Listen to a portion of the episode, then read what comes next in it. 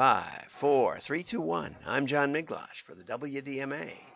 We're going to talk about direct mail some more today. But first, we we were getting good likes on yesterday's KFC, so let's go over here and run another commercial, and I'll tell you some more about it when we go. Okay? It's pretty funny. Kentucky Fried Chicken Nuggets. Okay, here we go. Oh, let's do a quick temp check. Just temp check. Mm. These need a minute to cool down. No, they don't. They're perfect. Tender, juicy, flavorful. Mmm. Let's get some sauce on there. Yeah. Some sauce. Don't give me that look. I keep you alive. Try new Kentucky Fried Chicken Nuggets. Okay, so I actually went out and watched about six reviews, and uh, people were giving them 4.75 out of five stars, and uh, everybody said you should try them. So uh, I'm going to try them. I'm on my way to Minnesota, and um, and by now, by the time this airs, I'll probably be there. So we'll have tried them on the way, and I'll keep you posted on this new fo- food item that isn't really that new. Okay, but let's get over now. We're going to go back to uh, Craig Huey and see what he's got to say for today. And this was an interesting article. Do do videos help or hurt response? And I think, of course, it depends on the video. You know, I have videos, some get good response, some don't. It's funny because you know we talked about the podcasting a couple of a couple of minutes ago, or a couple of days ago rather, and uh, Fishburne said that if you had 5,000 listeners, you you were in the top one percent. And um, my my uh, video on retargeting from Friday uh, got has gotten 2,740 uh, impressions so far. Now I don't know what an impression is on LinkedIn, but um, most of mine get about 200 or so. I average about well, the last they they gave me some statistics, and I averaged about 400. But, um, but this this week is better because of that one boom bump. It's almost 500, just uh, you know, divided by five. It'll come out 500 per, and I you know, and I get a couple of hundred more. So I'm probably up over 600, but I don't know how to find that statistic anymore.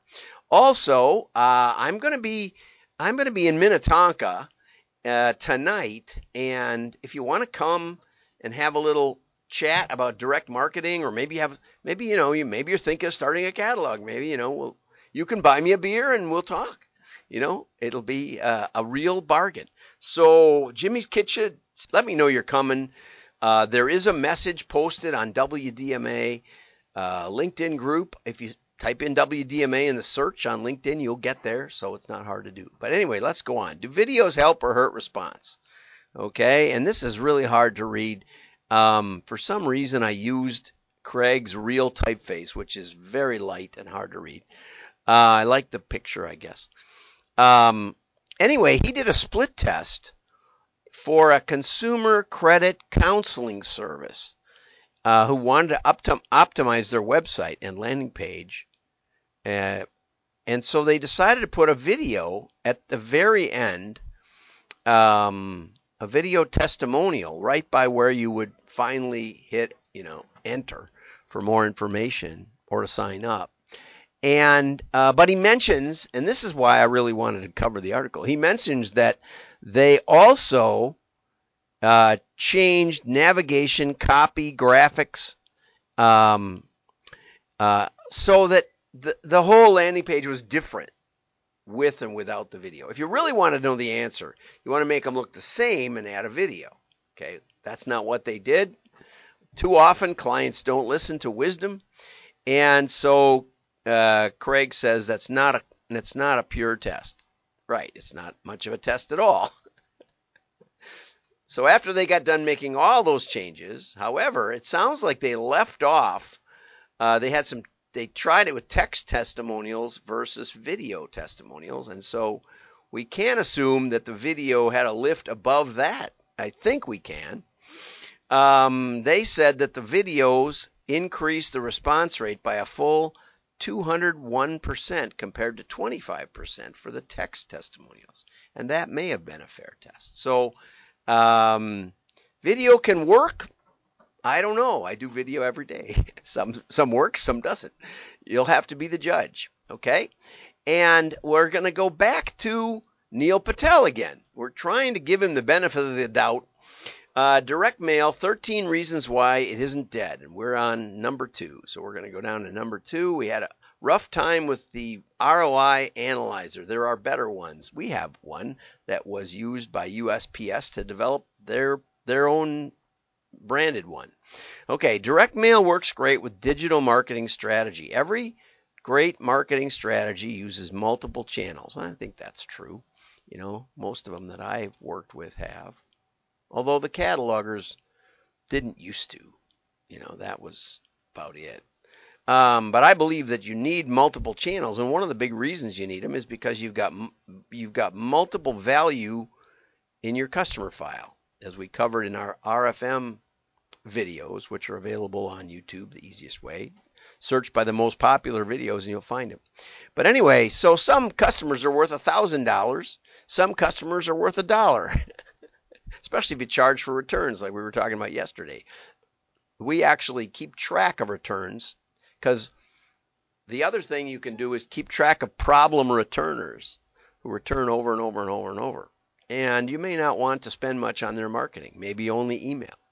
You know, you don't want to waste a catalog or a phone call or a Salesforce visit. Anyway, uh, so multiple channels give you multiple, give you flexibility in your in your spend per customer. Makes a lot of sense, right? And you can do the same thing with prospecting. If you have high value potential customers, you may want to do more than just pound them to death with email. Okay. Smart um, marketers would not only run Facebook ads and call it a day. They consider running Instagram ads, do paid search campaigns, even use search engine optimization to increase traffic.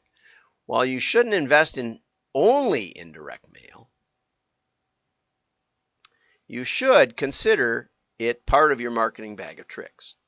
97th Floor, which is the name of a charity, I believe, in Utah, combined direct mail and digital marketing to increase loyalty with their clients. First, they sent out a direct mailer to all their clients with a holiday poem and a $20 bill. And I believe it was a real $20 bill. Now, that may sound crazy, but if you have a $1,000 a year donor, a $20 bill is not a big amount to spend on the mailer. The tricky part with this is that you need to get it opened so they know that there's a $20 bill inside. You may want to use a window envelope and have a little bit of the $20 bill showing, although I have been fooled by those and open them and only find that there's a part of a $20 bill. Okay? So that does make it a little tricky uh, otherwise, you're just burning up money. So you have to you have to really really work hard. He doesn't show the outside. I'm assuming it's in an envelope if it's a twenty dollar bill, right? Which it seems to be. Oops, here's the poem, and it says it basically says that twenty dollars isn't much, but it is if you give it to somebody else. So help someone in need, and you'll find the worth of a twenty dollar bill in hope in the hope it provides. Yeah, the less you have, the more valuable that 20 is. Okay. So they ran a campaign and said, why don't you take this $20 bill and give it to somebody who needs it? And then you can scan the code and uh, there were stories about people who had given money and what it would, what it had gone for. And um, and so I tried this QR code. It did it did actually light up, which I was surprised because it's a little fuzzy here, but it did not go anywhere. This was from a couple of years ago because this article was from a couple of years ago, 2019, I think. Okay, and uh, so I just put this in. Here's a, here's a presentation about the twenty dollar bill. Um, again, you know, I don't know how well it was targeted. I don't know how well it was executed. The agency then asked everyone to share what they did on Twitter using the hashtag uh, 20helps. I also looked up the hashtag and I didn't, I found just a couple, three maybe. So it doesn't seem like it got much of a response. Um, and that's not how I would combine media. Did you know that the USPS will will send out notifications to people that your email is coming? That you can do every door direct and you can show your your mailer, not your email. You can show your mailer and show them that it's coming. Okay? You can also from UPS get informed visibility so that you as a marketer can know that it got delivered to their mailbox today. And you can then email them a special version like, hey, there's a $20 bill enclosed. You better want to open it. Look for this. $20 is coming in the mail. Right? So Paul Lawson talk, told me about that. They do that a lot. You might first check and see who has signed up for uh, informed delivery so that you can get their emails and and retarget them with uh, an email alerting them to the $20 bill in the envelope. This is an excellent example, but it's probably they didn't do it. I would bet. Uh, and so there's a lot more ways to integrate things than you might think. You can also, if you have a, uh, if you have a list of addresses, you can also upload them to Facebook or Google Ad Network. Most people don't know this. Most digital advertisers don't know this. You can upload them, and Google and uh, Facebook will send them, will put up a banner ad. They cost about a nickel a piece, I think, so they're a little more than regular digital.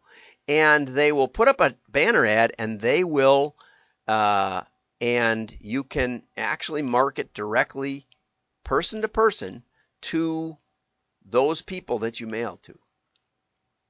Much better than just some kind of vague email. Okay? Um, direct mail is easier to target than you might think. Uh, Twitter, Facebook all have tons of targeting tools based on interests, demographics, and even behavior. The problem with all of them is you don't know who gets it. you don't. They they assure you that you've targeted those people, but you don't know. You don't know who sees it. You certainly don't know who pays attention. You don't even know who whose computer it showed up on and whether they match the demographics or not. You, know, you say, but I get clicks. Yeah, okay. Well, a third of them are bots. And then uh, Neil talks about retargeting here, which is you visit a website and you look at a product, and then you and then wherever you go on the internet, you see more product. Well, we all know about that, so I won't play that. I will. I do have it queued up, but I'm not going to play it. Okay, so uh, what about sending the right message to your customers? Well, you can also do retargeting with mail. If your customers visit a website, there's there's quite a few ways to do it, but it usually takes about 100,000 visitors in a relatively short time frame to get even like 5,000 uh, direct mail contacts. So it's not it's not for small companies. And Neil then goes over here to talk about USPS targeting, which is every door direct mail. And the problem with that is, is that you, eh, you, you know, you're just delivering them all the houses in a geography. You can do it at the carrier route level. He doesn't seem to know that. He says you do it at the zip code level, but most zip codes can be broken into about five or six smaller pieces, and they do show you the demographics. So if you have a, a, a, store, a small retail store, you can look at, I mean, you know your neighborhood, you know where the better houses are or the less expensive houses, and so you can target, I mean, you can start with the more expensive houses and then you can work your way down. Uh, in, uh, you know, if that works, you can go to the next level. But you can't exclude your customers. In the UK, you can. Uh, in some other countries, you can. But in, I think in Canada, you can.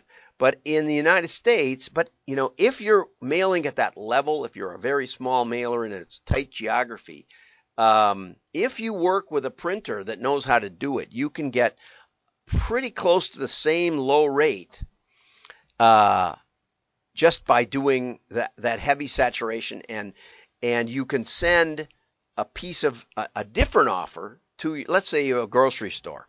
And one of the problems with grocery store FSI couponing is it doesn't give people enough incentive to come to your store if they haven't been. Okay? They'll say ah my you know eggs are are a good deal at my at you know at the at the uh, Sendik's just like the Pick and Save or just like the Piggly Wiggly. So it doesn't. So the couponing doesn't oftentimes doesn't drive new traffic, but if you send them out broadly, it incentivizes your customers to take the rewards and erodes your margin. Okay. So what you'd really like to do is you really like to send big coupons, more coupons even, to the people who aren't your customers, you know, who don't have the pig card. You can tell who they are. And send fewer or send a rewards program. So, you know, after you've come five times and used this, you can get gas at the at the uh, Citgo down the street and save 20 cents a gallon, uh, which savings up to you know $20 or something like that for the repeat purchasers. Okay, and that gives you an, a big incentive to the customers to repeat purchase, and it gives you also a um, a better incentive to the non-customers, and you can keep those separate. So every door Direct oftentimes isn't the right tool, but if you work with a good printer in your local area, you probably will figure it out. Okay, so um, he also mentions lookalike. We talked about that on Friday last week.